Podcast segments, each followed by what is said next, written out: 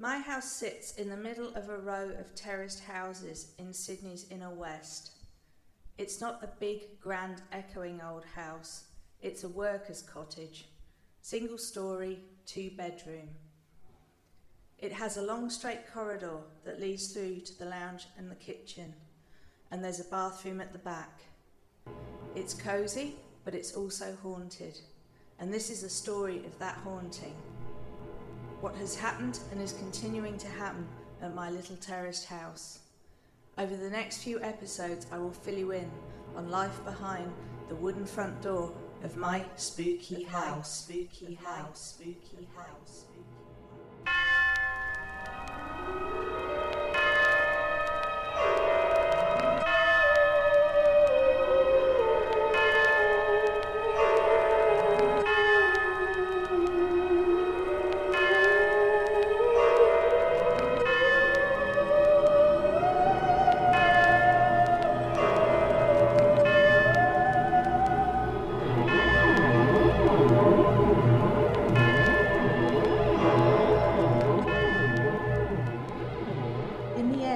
didn't have to go out looking for a person to clear our house.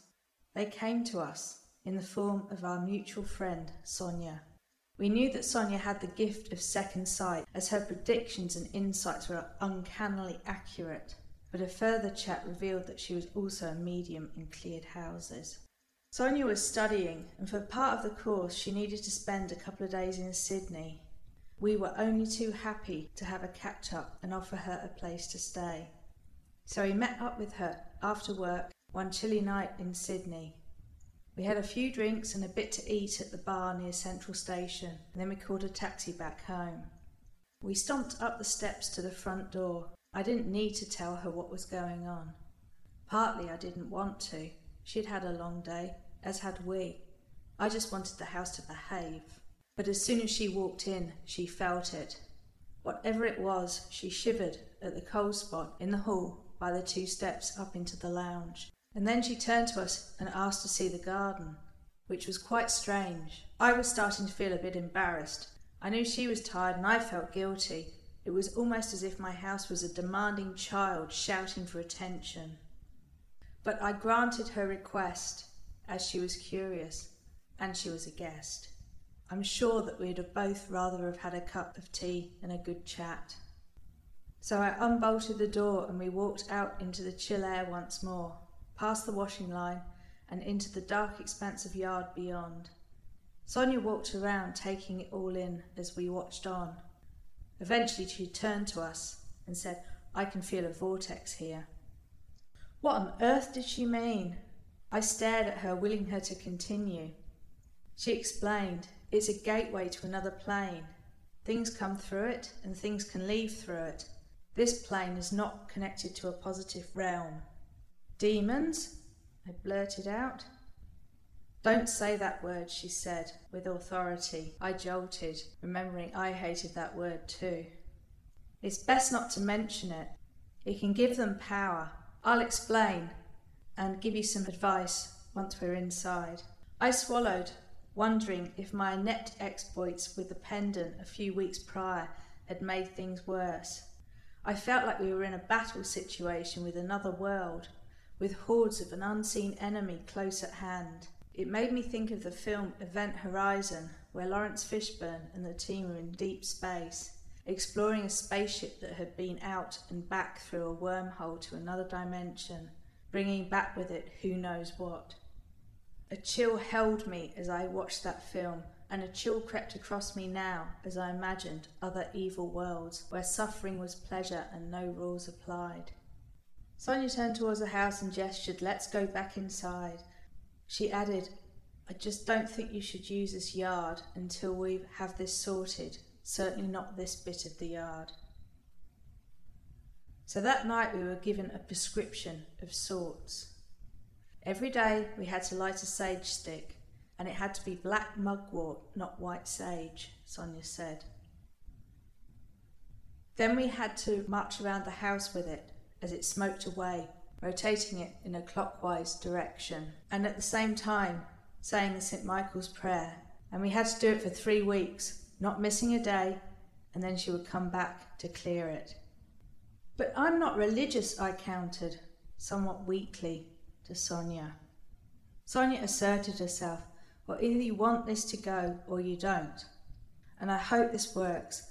I want to help you, but you must follow my lead. I had no response to that. I felt like a big adventure was about to begin, and not a pleasant one at that. We all ran through the ritual together. Sonia paid particular attention to the spot in the hall. She progressed round the house, saying her lines clearly and crisply, while we stumbled behind her, mumbling and mispronouncing key phrases. She turned to us and said, You must say it with energy behind it. Say it like you mean it, and don't be afraid, because that makes them stronger. Sonia offered to guide and help us over the course of the coming weeks. She also said further messages may come to her and that she would pass them on to give us further instruction. At the end of the night before we all turned in, Sonia paused as she walked through the lounge. She turned to us and said matter of factly, There's something dark in the corner of your lounge. She pointed at the back right wall, near to where the TV sat. I felt the tall dark form and I saw the Richter's curling grin beneath the cowl, and I knew I saw it too. Trying to reconcile what Sonia was telling me with what I believed or didn't believe over the few days after Sonia's visit, I did a lot of online research, looking at all aspects of ghost hunting, prayers, archangels, you name it. Through the course of my research, I realised that prayers were to set a specific intention and call upon a specific energy frequency, bringing it into a space. That seemed to make more sense to me somehow. Anyway, religious or not, we got to know St. Michael's prayer very well. Over the next three weeks, we did as Sonia said and said that prayer three times a night, every night. No more stumbling over words, we became fluent. We had a routine get home, put the dinner on, and while it was cooking, we'd light three candles, light the sage, and whip round the house with it, speaking three incantations of the St. Michael's prayer in near perfect unison. Soon we could say the prayer without our notes, which helped, seeing as we were holding paper and burning sage at the same time. While I tried my hardest to firm up my intention and focus, it veered between what I had seen and what I was being asked to do. What I had experienced was clear and I wanted it gone, but what I was being asked to do was something that until now I fundamentally did not believe in. I didn't believe in religion, I didn't believe in other worlds, I didn't believe in prayer, and I didn't particularly believe in the presence of a God. But I knew whatever we were doing with St. Michael's prayer was having an effect because even with Sonia's compassionate and extensive advice, things kicked off worse in our place than ever before. When I was home alone, always when I was home alone, damn it, the footsteps would start. Not just a gentle creaking, oh no, this was full blown, running, thundering footsteps of urgency and rage that would come up the hall through the house with such force that it caused me to jump and call out to my husband, What's up? thinking he'd come home but it wasn't him. From my viewpoint in the kitchen, I could see Sally, our tricoloured cat, sitting on the sofa in the lounge, eyes tracking, head turning, following something across the room. She knew it was there. There was no hiding from it. And then, like a gust of wind, it would blow itself out, the sound disappearing mid stride. This happened three or four times over the course of those three weeks, usually in the early evening, Always on those rare nights that I made it home before my husband, or he was out for the night. Some people might wonder why I wasn't scared. Well, I was a bit. But I was more angry.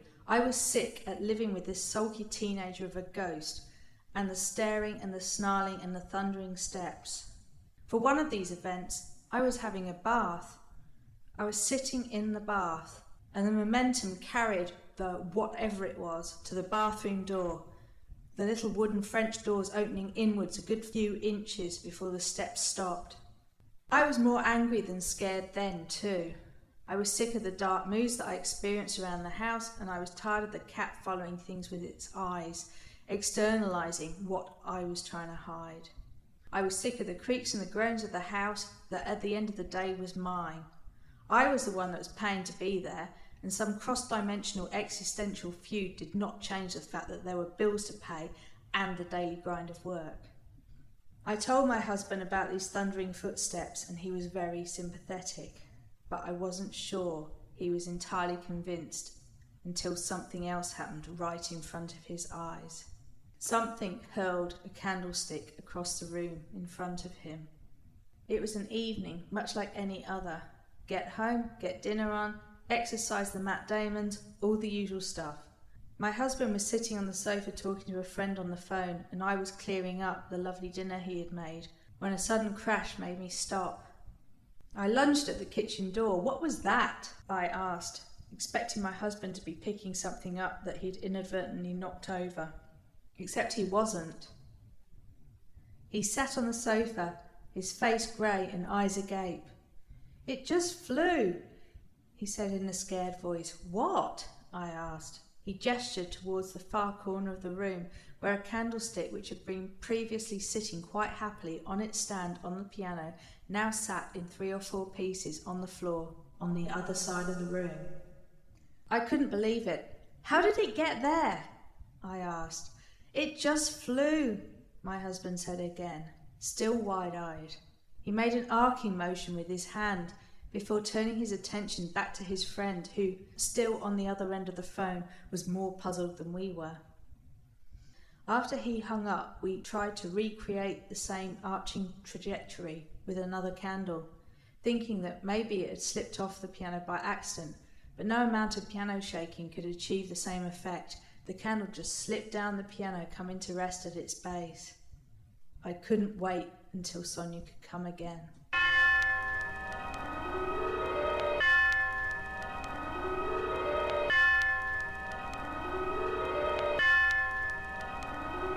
Well, that was a packed episode of My Spooky House.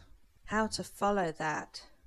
I thought I'd take forward the theme of poltergeist activity and I'd focus on possibly the most well known case of poltergeist activity, the Enfield poltergeist. The Enfield poltergeist was a period of supernatural activity that occurred at 284 Green Street, a council house in Enfield, North London. The activity apparently spanned two years, and it involved two sisters, aged 11 and 13. The Society for Psychical Research got involved in monitoring the phenomena that went on and Maurice Grosse, a member of the society, was on hand and made frequent visits to the house to monitor activity. The Enfield poltergeist story is now a major motion picture film in the Conjuring series, and that film, as with coverage of the actual hauntings themselves, leaves the viewer wondering was it real or was it a hoax?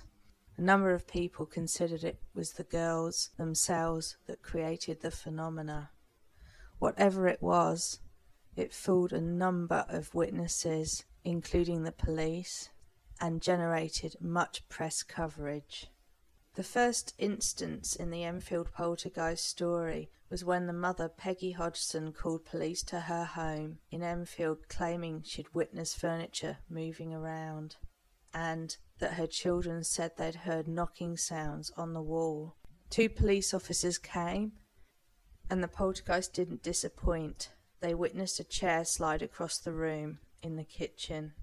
Later claims included disembodied voices, loud noises, thrown toys, and children levitating. Pictures of the children levitating are to be found online. However, most of the pictures show the children upright rather than horizontally levitating and appearing in some respects to be jumping.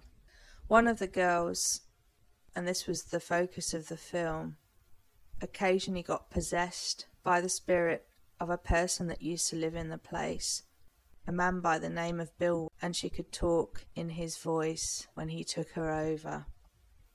Along with Maurice Grosse, Guy Lyon Playfair, also a member of the Society of Psychical Research, staked out the place and conducted several investigations.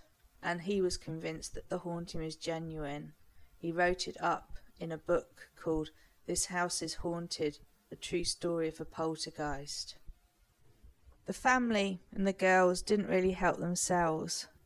Some of the incidences that people witnessed were actually made up by them because they felt pressure to perform for an audience. But there were a number of instances reported that were genuine.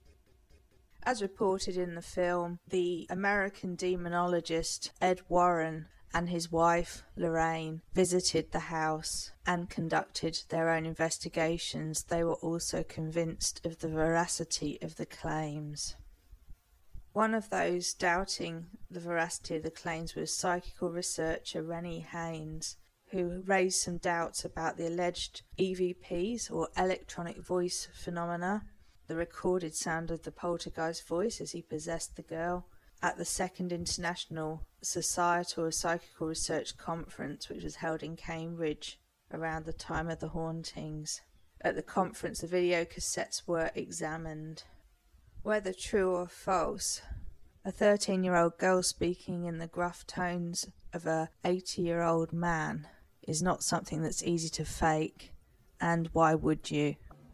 The BBC on the Radio 4 programme staged a reunion of the key witnesses to the Enfield poltergeist.